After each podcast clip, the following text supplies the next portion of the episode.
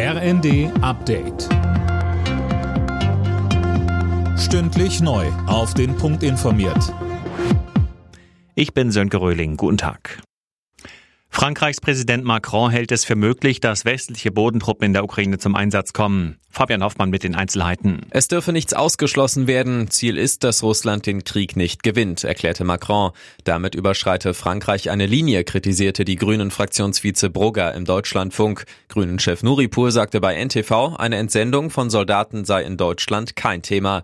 Kanzler Scholz hatte zuletzt ja auch die Lieferung von Taurus-Marschflugkörpern an die Ukraine ausgeschlossen, mit der Begründung, dass Deutschland nicht zur Kriegspartei werden darf.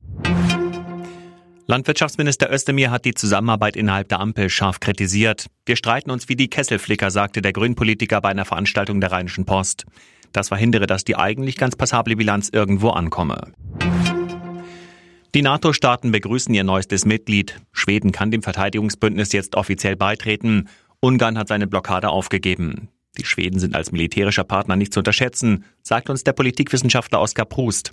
Stockholm hatte bereits seit einiger Zeit auf die NATO-Mitgliedschaft hingefiebert. Die russische Aggression ist ja schon ein Umstand, der insbesondere auch in der Ostsee Wellen schlägt und Schweden ist da ein wichtiger Player und mit der Insel Gottland haben die Schweden sozusagen einen strategisch sehr wichtigen Punkt, der auch für die NATO interessant ist und insofern ist das, glaube ich, auf gegenseitigem Interesse jetzt letztlich.